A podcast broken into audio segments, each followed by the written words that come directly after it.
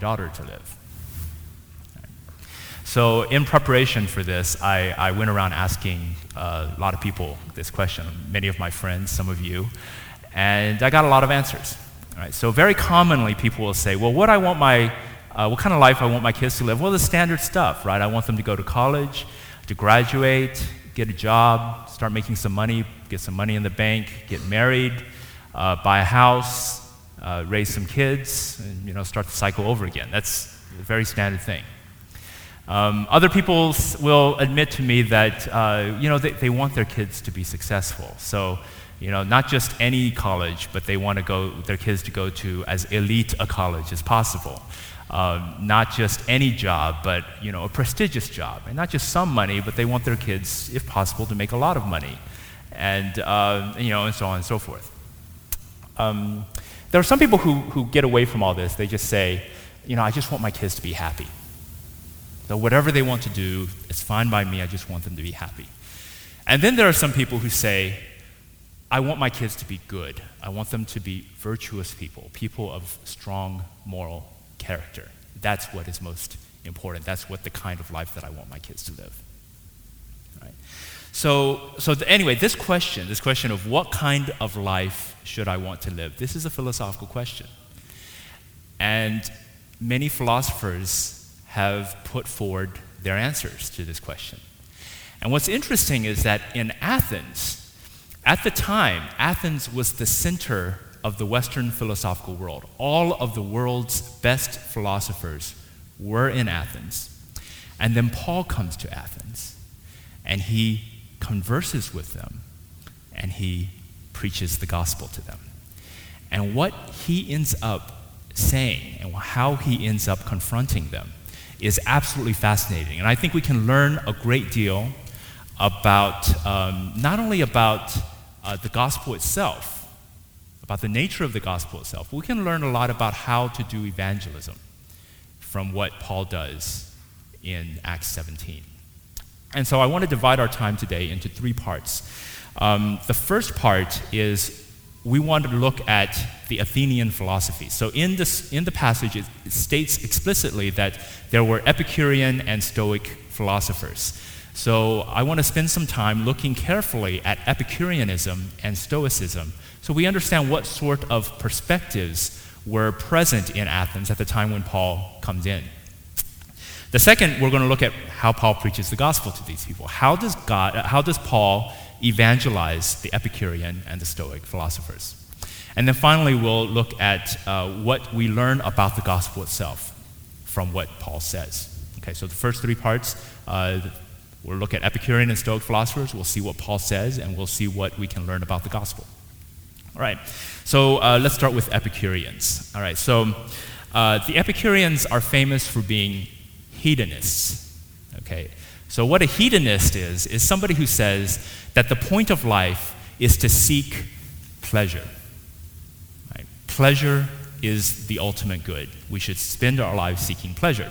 Now, when you first hear about this, the common um, stereotypical perspective of what, what do you think that means is, well, it means that probably what the Epicurean is telling me to do is telling me to, you know, engage on some unbridled, unrestrained, decadent, self-indulgent lifestyle, right? Some sort of uh, partying, wild parties all the time, drinking all the time, that sort of thing. And that's often the stereotype of what an Epicurean is all about. Um, but actually, Epicurus himself uh, rejected that perspective. He said that can't work. That can't be the correct answer because your goal isn't just to get as much pleasure as you can. Your goal is also to try to avoid suffering. And he observed that when you party really wildly and do that nonstop, you're going to suffer for it afterwards, you know. And he said, you know, I don't think he doesn't from what he sees of life, he doesn't think the hangover and all the uh, negative consequences of wild parties is really worth the temporary pleasures that you get from the wild party. And he went further from this. He basically said, well, pleasure is basically uh, satisfaction of our desires. But then he looked at our desires and he said, you know, there are some desires which are natural and necessary desires desires for food, for drink, for shelter, clothing, uh, friendship. these are necessary desires, natural and necessary. But then there were other desires that we had that he ended up calling vain and empty desires. This includes the desire for money, desire for power, desire for fame, desire for respect of other people, desire for accolades, the ambition to outdo your neighbor, to, to, accomplish more in your life than your brother or whatever. You know, so, so he basically said, you know, these vain desires, you're not going to get maximization of pleasure by trying to satisfy these vain desires. And he gave a couple of reasons why, but we can actually, modern psychology has helped us understand why. There's, there are two, basically two reasons he gives. The first is something called the hedonic treadmill. I, I don't know if anyone here has heard of the he, hedonic treadmill. Uh, this is a modern psychological discovery that Epicurus already knew about. Uh, hundreds of years before Christ. Um, so basically, the hedonic treadmill is an observation. They look at lottery winners and other people who gain a lot of money. They say that basically what happens is when you increase your lifestyle, like you get more money or more power or, or more whatever of these vain and empty uh, uh, desires, you satisfy more of them. What ends up happening is you just get used to the higher level of luxury. You begin to expect the higher level of luxury that you are now surrounded by. And then you become, and then you, you, your happiness just gets reset to a higher set point. So basically, you acclimate to the increased abundance. And then you're no happier than you were before. They, they look at this by looking at lottery winners. They, they take a lottery winner and then follow them six months after they've won the lottery. And they find their happiness hasn't actually increased. It increased temporarily, but then they get used to the increased level of luxury. And then they see other people who have even more than them and they get unhappy again, right? And so you lose, this is the hedonic treadmill. So it's, it's an empty, it's a treadmill. You're never going to get anywhere by trying to pursue money, power, success, those kinds of things. Now, the other is that um, when you get money or power, success, you, you acquire new worries. You start worrying about well, how am I going to hold on to my money? How am I going to hold on to my position of power? Um, what if the stock market crashes? So you, you basically inherit a huge amount of new worries that you didn't have before you had the money. And so it all balances out. You don't get any additional pleasure from it at all. And you actually get a lot more headache from it than you get pleasure. And so Epicurus says if you're trying to maximize pleasure, don't go for these things. So, what kind of life did Epicurus recommend? Well, he actually recommended living calm, peaceful, humble lives. You know, the only real desires that we should be fulfilling are our natural, necessary desires for simple food, for drink, for a shelter, clothing, a few friends, and that's it. Don't try to get in your head any of these crazy ambitions about making huge amounts of money or getting huge amounts of power because when you enter into that rat race, you're going to bring suffering on yourself. And the pleasure that you're going to get isn't going to be able to compensate for it. So maximize pleasure in your life by living a simple life. That was Epicurean philosophy. Now, I tried really hard to come up with, uh, so I like, I like movies, I like use illustrations from movies to illustrate what kind of a person, like some movie character, that illustrates the true Epicurean lifestyle. I couldn't come up with one. And it actually makes a lot of sense why they wouldn't the Epicurean, the true Epicurean, lives a really simple, humble life. So no one's going to be interested in his life. No one's going to be interested in looking at a movie about someone who has no ambitions, who just meets his basic needs, who has no ambition to, to, uh, for any money or power or success or anything like that. It's just not interesting. And since a true Epicurean wouldn't um, seek fame, uh, however many true Epicureans are living among us in this world, we wouldn't know about them because they're going to keep their head down. They're not going to try to seek anyone to know who they are. We wouldn't hear about them. Uh, the closest I could come to was this movie, uh, terrible movie, by the way, don't, don't watch it, uh, called The Equalizer. I don't know if anyone of you subjected yourself to this movie. It's a Denzel Washington movie. Um, the main character in The Equalizer was a guy named Robert McCall.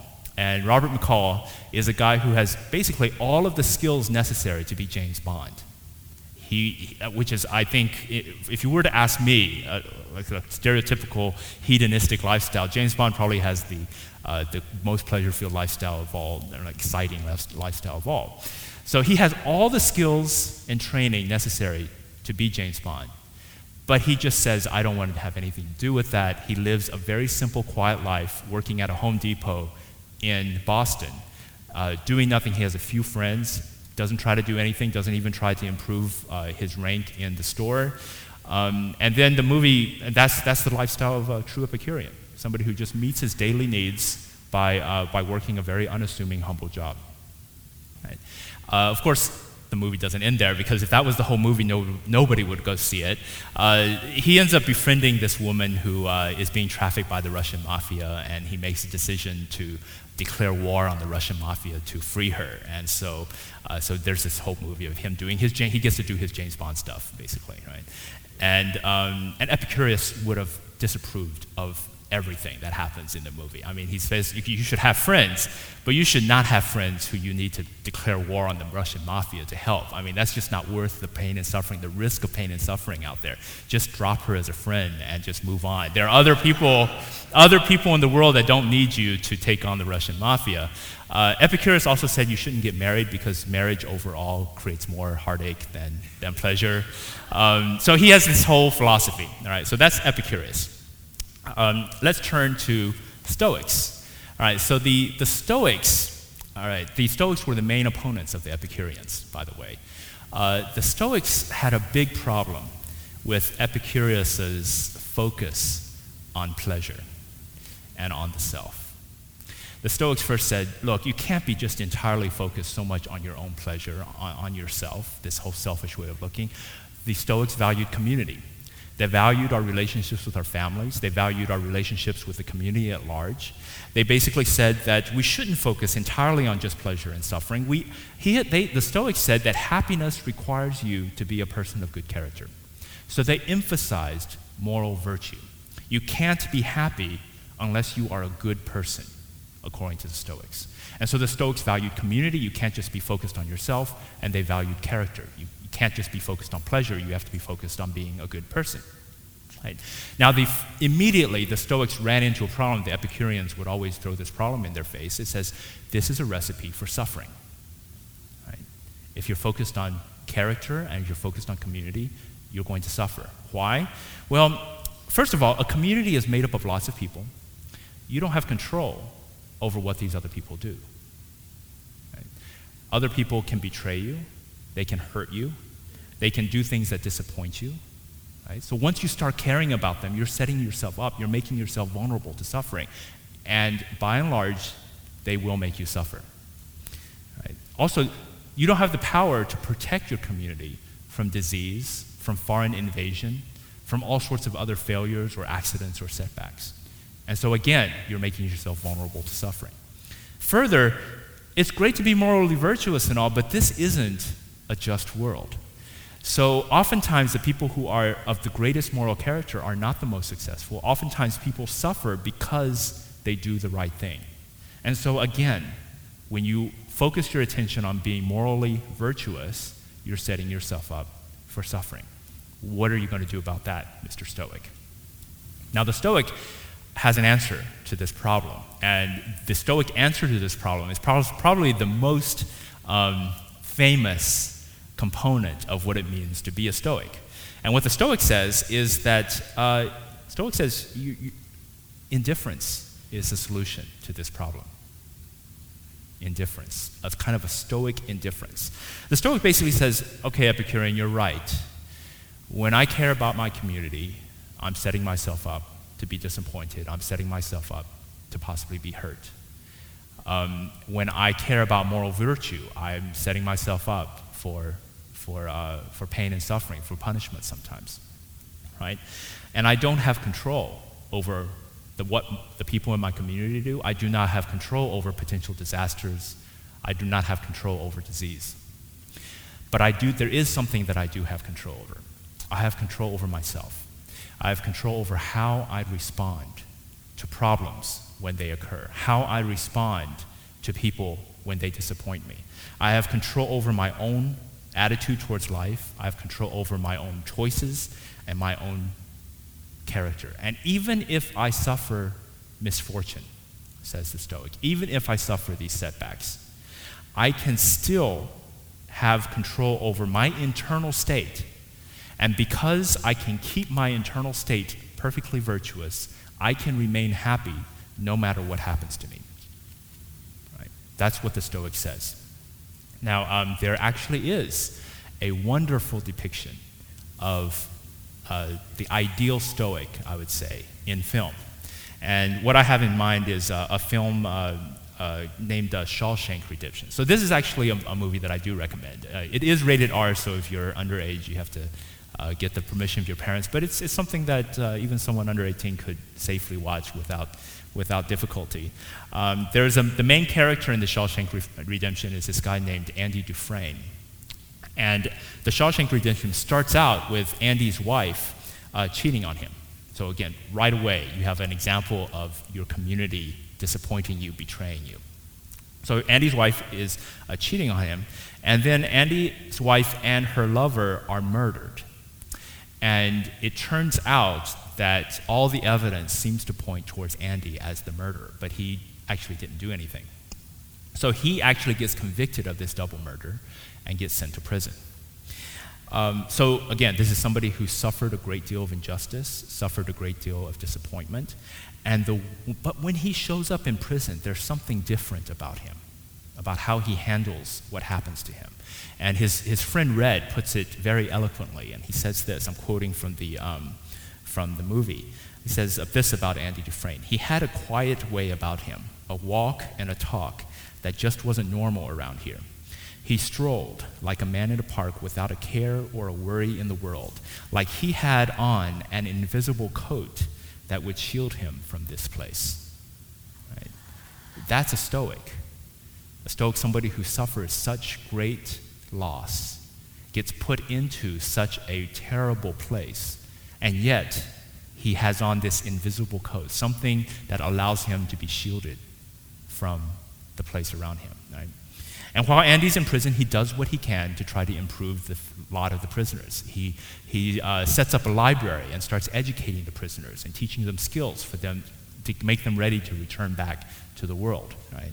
He, um, uh, he basically, uh, when he earns a favor with the guards, he basically gets them to uh, give beers to his friends, the other inmates, so that they can have a drink, right? So they can have some pleasure. And, uh, and then he, um, at one time, he uses the prison's PA system to play music for the entire prison, just so that the people would, um, could feel that they're, they're real people again. And he does this even knowing that he's about to get severely punished for doing this. This is something an Epicurean would never do, right? Epicurean is trying to maximize pleasure for himself. He knows that if he plays a little bit of music, he's going to get uh, a month in solitary confinement. Numbers don't add up. He wouldn't do it. Right? So, uh, so he gets solitary confinement for this. And when people, uh, when he gets out and people ask him, how did you get through that? Well, here's what he says. He says, there's something inside that they can't get to, that they can't touch. That's yours. Right? That's the Stoic perspective. Something inside that you, no matter what happens outside, they can't touch. That's yours. This is the core Stoic teaching. No matter what happens to you externally, you're always in control of your inner being and you're always in control of your own virtue, your own attitude towards life, your own choices. That can never be taken away from you, and you always have your happiness and your dignity. That's a Stoic perspective. So we have a Stoic, Andy Dufresne, who um, values community, cares about others, uh, who has this thing inside them, his own control over his inner character that gets him through life. And then we have um, the Epicurean, someone like Robert McCall, maybe, who cares only about pleasure but has chosen to live a very simple, unassuming, unambitious life that meets his, only his basic needs. He keeps a lid on all these vain and empty desires. He has nothing to do with this uh, rat race of trying to get ahead because he knows that that's just going to lead to, to suffering. Now, the question is how do you evangelize these people? Now, this is not a case in which you have people who are stuck in some sort of depravity or people who are, uh, are, are clearly self destroying themselves through their sinfulness and thus need Jesus to rescue them in this, you know, monumental way, right, out of this life of, of filth and depravity, right? They actually have thought about their philosophies of life. They have answers for, you know, just about any challenge that they may encounter from a non Epicurean or a non Stoic perspective. Uh, how would you bring people like this to recognize their need for Christ? Right? Um, and, and that's what's so interesting about this passage, Acts 17, because we have an example. A- uh, Paul actually does it. So, what is Paul's strategy for evangelizing Epicureans and Stoics? Well, the first thing we notice, and this is an extremely important point, is it says that Paul doesn't start his evangelism by marching straight to the Areopagus and delivering a sermon. Right? He starts out in the marketplace. He starts out conversing with the Epicureans and the Stoics. And it's very important, this word conversing. It implies, it requires a two way communication. Paul isn't there just preaching the gospel out one way from his mind to the people, saying that you have to repent and change your ways. He's listening to the Epicureans and Stoics. Right? He's conversing with them. So he's getting to understand them. Right? And this point is, is crucial. Evangelism is best understood as a conversation. Right? Before Paul knows how to try to persuade the Epicureans and the Stoics of the truth of the gospel, he's got to listen to the Epicureans and the Stoics. He has to work to understand their perspective and their argument, and he had to sure he had make sure that he correctly understood how the Epicureans and the Stoics viewed things. Right? It's only after all that that Paul is ready to preach to them. Um, now, the sad truth for modern day evangelism, in many cases, is that we treat sharing the gospel with an attitude of superiority, right? as if the Christian has all the answers, the non Christian is completely lost and knows nothing about how to live their life. And our job is to pound the truth into their heads, to get it through their thick skulls what the you know, right way of living is, because they obviously don't know what they're doing. Right? Um, but the truth is that evangelism shouldn't be done that way. That's not how Paul does it. Evangelism should be approached with a spirit of humility. Uh, we have to understand that no matter how long we've been in the faith, there might be blind spots in our own understanding of the gospel. Things that non Christians may actually be able to teach us, uh, be able to help us understand our gospel, understand what we believe better as part of this conversation. Right? The Epicureans and the Stoic perspectives, they're not entirely off base. Right? Right? So I think the Christians can learn a lot from the Epicureans, right? This, this observation, right, that, uh, that selfish ambition and trying for what they call the vain and empty uh, desires, like money, power, uh, the desire to competitively outdo one another, uh, these are vain and empty desires. You can just look at the book of uh, Ecclesiastes. You can find that the Christian also agrees with the Epicurean. Sometimes we need to be reminded, as Christians, we need to be reminded that these things are vain and empty. Right? Similarly, I think Christians can learn a lot from the Stoic. Um, Christians aren't immune from setbacks and disappointments in their life and betrayals from people that they love. And when we are in the, caught in the middle of a difficulty, it sometimes is necessary for us to be reminded that we need to, that we too have something internal that we can hold on to no matter what happens outside of us.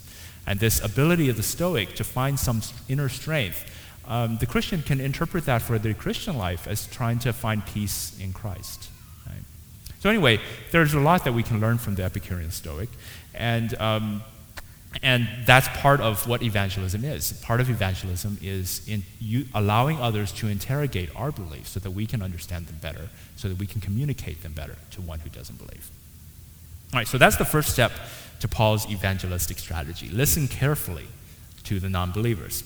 Now, for the second step, we're going to have to look at what Paul says. And he starts his sermon by going straight to the point. Right off the bat, he starts out confronting something the Athenians were doing wrong he confronts their central sin, which is idolatry. Okay. Athens was full of idols, so much so that we're told in verse 16 that this distresses Paul.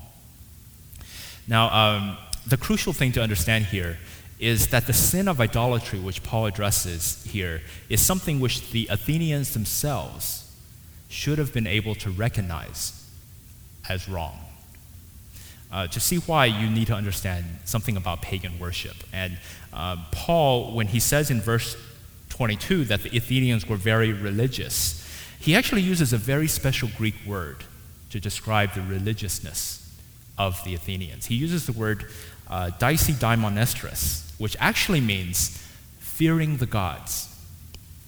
Fearing the gods, all right? Uh, so, what is this. Uh, Athenian, so he's basically saying your Athenian idolatry is driven by fear, and he's saying there's something wrong with it. Well, what is this fear driven idolatry? Well, um, all right, so, so what is Athenian? Uh, all right, so, so let's say you're an Athenian and you've just done something wrong and you're afraid the gods would punish you. So what do you do? Well, you go to the temple, you offer sacrifices, you offer your prayers, and now you've engaged, and then you can begin to engage in a little bit of quid pro quo with the gods. You can say, okay, I did this bad thing, but I just went to the temple and did this good thing, so that should cancel out the bad thing that I just did. Or let's say you're a business person and you're about to enter into a new business venture and you're afraid, so fear driven, you're afraid that maybe something will go bad and you will lose your investment. So what do you do? You go to the temple, you offer prayers, you offer sacrifices, and then now you're in a position to, to engage in a little bit of quid pro quo with the gods again. You basically say, Look, gods, I did this thing at the temple. You owe me something, so help my business venture succeed. That's Athenian idolatry, right? The idea is that you go to the temples, you do a favor for the gods, the gods owe you something, and so there, then you can ask them to do something for you. Right? Now, now this is extremely important. The Epicureans and the Stoics, they both argued that this kind of quid pro quo relationship with the gods is no good. The Epicureans believed that the gods already, because they were gods, they already had lives of perfect pleasure and they too only care about their own pleasure, that humans ha- can do nothing at all to improve the pleasure of the gods. There's nothing we can do to make the gods' lives already more pleasurable than they already are. And so none of our sacrifices, none of our prayers, none of our activity in the temples, none of that can have any influence on the gods whatsoever. That is the core Epicurean teaching. Similarly, the Stoics, well, differently, but the Stoics also had the same conclusion, though for a different reason. Stoics believed in complete predestination. They believed that the gods had already determined every single event that was going to happen in the history of the world, in the history of your life. Nothing that you say or do or whatever can change what the gods have already decided is going to happen in your life. And your job as a Stoic is to be indifferent to whatever happens, right? That's Stoic indifference. That's the whole point of Stoicism. So a good Stoic would never go to a temple to offer any prayers or sacrifices or anything to the gods because he has a good Stoic is supposed to be indifferent to his surroundings. He's supposed to accept what's going, what the gods have deemed what happened, right? So, so there's a contradiction, right? Um, the Stoics and Epicureans actually would have agreed with what Paul says in verses 24 and 25. The God who made the world and everything in it is the Lord of heaven and earth and does not live in temples built by human hands, and he is not served by human hands as if he needed anything. Stoics and Epicureans would have agreed with that. But even though the Stoics and the Epicureans taught that idolatry was pointless and unreasonable, the city was still filled with temples and idols. Right? And so Paul sees this contradiction, and he starts out his sermon by pointing out their idolatry. You see, persuasive evangelism has to meet the non believer where he is. Paul starts out by listening to the Athenians, so he knows what they believe about God, that God isn't served by idolatry. But then you have all these idols. So he has a point of commonality to step in and point out an inconsistency within their own philosophy, within their own lives. Something that they themselves could have recognized is wrong with what they were doing. Right? That's the entry point that Paul uses for his evangelism to the Athenians. You see how that works? The Athenians made idols. The Athenians' own philosophy taught that those idols were pointless and unreasonable. Paul uses that as his entry point because Christians also teach that idolatry was unreasonable.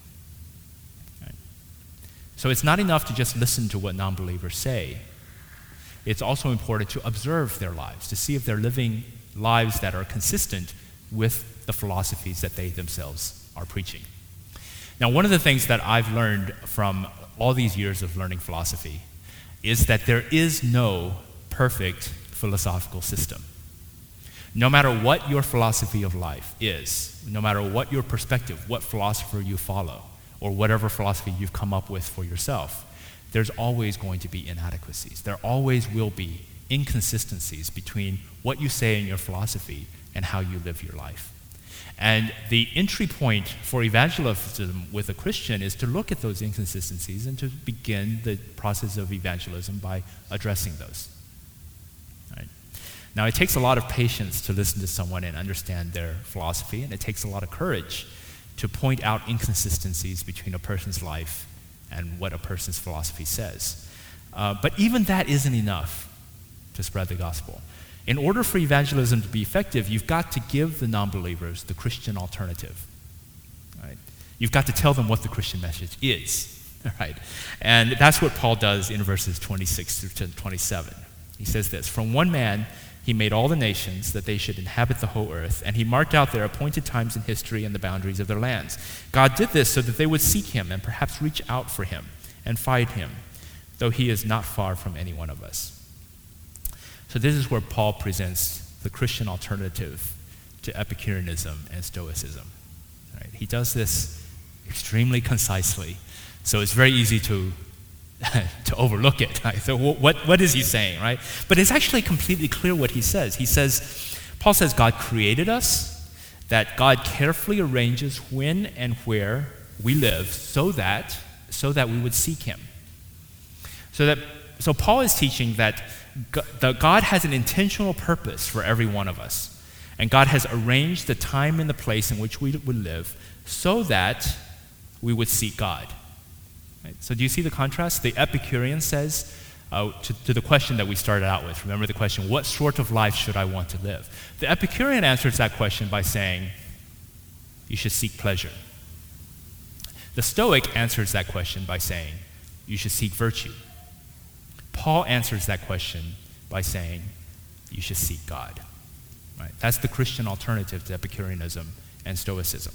Right? I really like this way of drawing the contrast between the Christian life and the non Christian life. Right? Because um, it's just so simple to say, answer to the question, what sort of life should you want for yourself? A life seeking God. And it's also what Jesus said, right? Remember what Jesus said? Uh, he says, Seek first the kingdom of God and, your right, and his righteousness, and all these things will be added to you. You see, the Christian life isn't a life spent seeking pleasure, right? First and foremost. The Christian life isn't even a life spent seeking moral virtue, right? These works of moral virtue. The Christian life is a life seeking first the kingdom of God, seeking God. Now, Jesus goes further than Paul. Jesus actually says, and all these things will be added unto you. If you remember the context within which Jesus says, seek first the kingdom of God, he's actually talking about the things the Epicureans and the Stoics were talking about. He's thinking, he's talking about, well, what about food? What about shelter? What about the clothes that I will wear? He's basically saying that if you seek God first, God will make sure that you have all the things you need. He'll make sure that you have all the pleasure that you need and you'll have all as much freedom from suffering as is possible. Right? He's saying that if you seek God first, God will give you his righteousness, which you want, the moral virtue that the Stoics were after. God's saying you seek God first, he'll give him he'll give you his righteousness. Right? So there we have it. That's Paul's evangelistic strategy. Um, first, converse with the Epicureans and Stoics, having the patience to listen carefully to their perspective. Second, point out a contradiction between their professed philosophy and the way they are living their lives. And third, offer the Christian alternative. The kind of life you want to live for yourself is not one spent seeking pleasure, it's not one seeking moral virtue, it's a life seeking God. Now, um, in the remaining time that we have together, I, I want to talk a little bit more about this seeking God stuff. All right, so um, because it just it just encompasses so much of what the Christian life is all about. Right? Um, and also, Paul has a very special meaning in mind when he says that we should orient our lives towards seeking God. Because immediately after he says that God wants us to seek him, Paul says, Yet God is actually not far from each one of us, for in him we live and move and have our being. Right, so, do you see what Paul is saying? Paul's saying that our purpose is to seek God, even though God is not very far, and in fact, in him we live and move and have our being. So we are, we are immersed in God. Now, if you think about this for just a moment, it's, it's really strange. Why should you? It's like telling a whale who's swimming in the ocean, hey, whale, you got to seek water. The whale's going to be like, what? I'm, I'm swimming in the water. What, what am I supposed to be doing seeking water? Well, that's basically what Paul is telling us. He says that in God, in Him, we live and move and have our being, but still we have to seek God. So, what does this mean to seek God? And I think um, one way to, to see what's going on here is to make an analogy with marriage. Okay, so, um, so I've been married about 12 and a half years now, and that, that's long enough for within my marriage uh, to have gone through a number of ups and downs, good times and, and also bad times. And what we found is that uh, when things are really tough, when the marriage is, is, is having trouble, right, uh, when the relationship is suffering, it's actually possible to be deeply alienated from the person you're married to, even though we're living together and doing everything together, sleeping in the same bed, doing stuff with the kids together every single day, seeing each other every single day. Um, when, when you're in the middle of a, of a serious conflict, or one or both of us has been seriously hurt, right, uh, and things haven't been resolved yet, then it's, it's possible to live together and to do all these things together and yet still feel that there's just a huge canyon between us. Right? This is possible in a marriage. And the truth is, it's not just us that go through this. It's actually extremely common in marriage for this to happen. Um, this emotional distance that can develop, it can last for, for days, weeks, months. In, in some serious cases, it can even last for years. Right? Uh, the truth is that just because you, you live with someone, it doesn't mean you're automatically going to be intimate with that person. Right? Uh, and psychologists have actually found that well over half of all people who experience loneliness actually are married. Right? They become so disconnected from their spouse that they see them as disinterested and as preoccupied, and so they actually can feel lonely even while being married.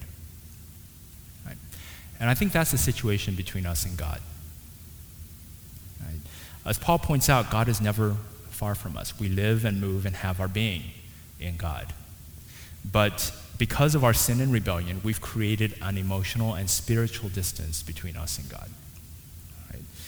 Uh, so even if we know that God exists, even if we know intellectually all the tr- theological truths about salvation, about how we, how, what God expects from us, um, it's still possible to feel detached and alienated from God, and we can feel utterly alone.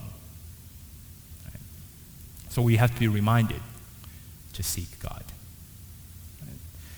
Um, well, how, how, do you seek God? All right, so, um, well, I can tell you right away one way that's not going to work. This Athenian idolatry, the deisidaimonesterous religion, that's not going to work. That's the quid pro quo type of religion. And, and, it's very easy to see why this is not going to work with God when, when our situation with God is like this. Imagine that, that Karen and I are having a, a, a rough spot in our marriage and we're alienated from one another and things aren't, things aren't resolved yet, okay? And so, and it turns out that I have a good friend who, um, who's going to have a bachelor party in Vegas, and I really want to go. But, I, but Karen will have to take care of all the kids.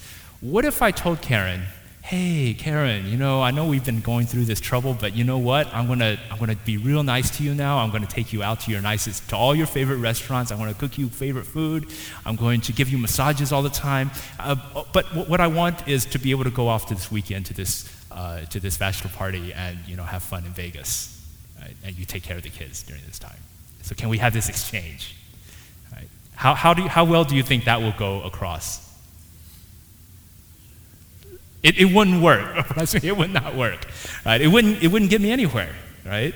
I, I, that's not going to restore my relationship with Karen, this kind of like quid pro quo type, uh, type thing. Right? And the, the reason is very obvious. When, when I engage in this kind of reasoning with somebody else, it becomes immediately clear that I don't care about that person. Right? What I care about is about what that person can do for me. Similarly, when the Athenians are approaching religiousness, their religiosity with this quid pro quo type arrangement with God, in which I do something for God, thus I can ask a favor of God, then that also shows that they don't care about God at all. They only care about what God can do for them. This isn't going to fix the emotional and spiritual distance, the separation that we have from God. This is not going to work. So what, what is going to work? How do you, well, think about how do you, how do you build a healthy marriage? Right? And uh, one way to look at this is to ask anyone who's ever been in love, what is it like to be in love? Right? Um, when you're in love, everything you do becomes renewed. Right? Um, every, even, even boring things like going to the grocery store becomes exciting and interesting because you're just wondering what she'll how she'll pick produce or something like that. Even that was interesting because you get to learn something new about the person you love. It's impossible to ever be down for very long because the moment you think about her, there's this, this huge smile that comes up on your face because you're thinking of her. And uh, the moment you think of her, all your worries and problems kind of just dissolve away. Right? And every waking moment, you're just thinking about what you can do with her, things that, uh, ideas for ways to connect, uh, things to do, uh, all sorts of things, just, just related to her, just nonstop. You're basically obsessed, right? The main thing is when you're in love with someone, you can't stop thinking about them. And that's actually how the Bible describes what's it like when we are seeking God right? When we're seeking God, we just can't stop thinking about God. Psalm 105, verse 4 tells us to seek God's presence continually. Continually? Psalm 63 puts it very poetically Oh God, you are my God. Earnestly I seek you. My soul thirsts for you. My flesh faints for you. As in a dry and weary land where there is no water, your steadfast love is better than life. My lips will praise you. So I will bless you as long as I live. In your name I will lift up my hands. That's true worship. That's seeking God. So when, when Paul says the purpose of our lives is to seek God, um, he has in mind this all consuming attitude where all our thoughts, all our choices, all our feelings are directed towards God. And it's, it's pretty extreme. Right? Uh, he, he, goes, this is why uh, in Romans, um, Paul tells us that none of us gets it right. Romans 3.11 says, no one seeks for God all have turned aside.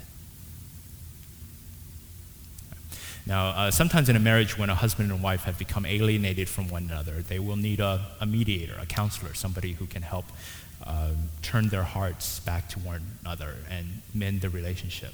And that's what we have in, in Jesus. Uh, he has, he's a mediator, a counselor, someone who can mend our relationship with God. And that's how Paul ends his sermon in Acts 17. He points us towards Christ. Um, I, I, I, think I'm, I'm out of time, so I'll, I'll stop, I'll stop there. But, uh, uh, but that's, that's, the, that's the basic Christian message. That's what we're trying to do from day to day is this kind of seeking God. And, and let's pray. Heavenly God, we... Um,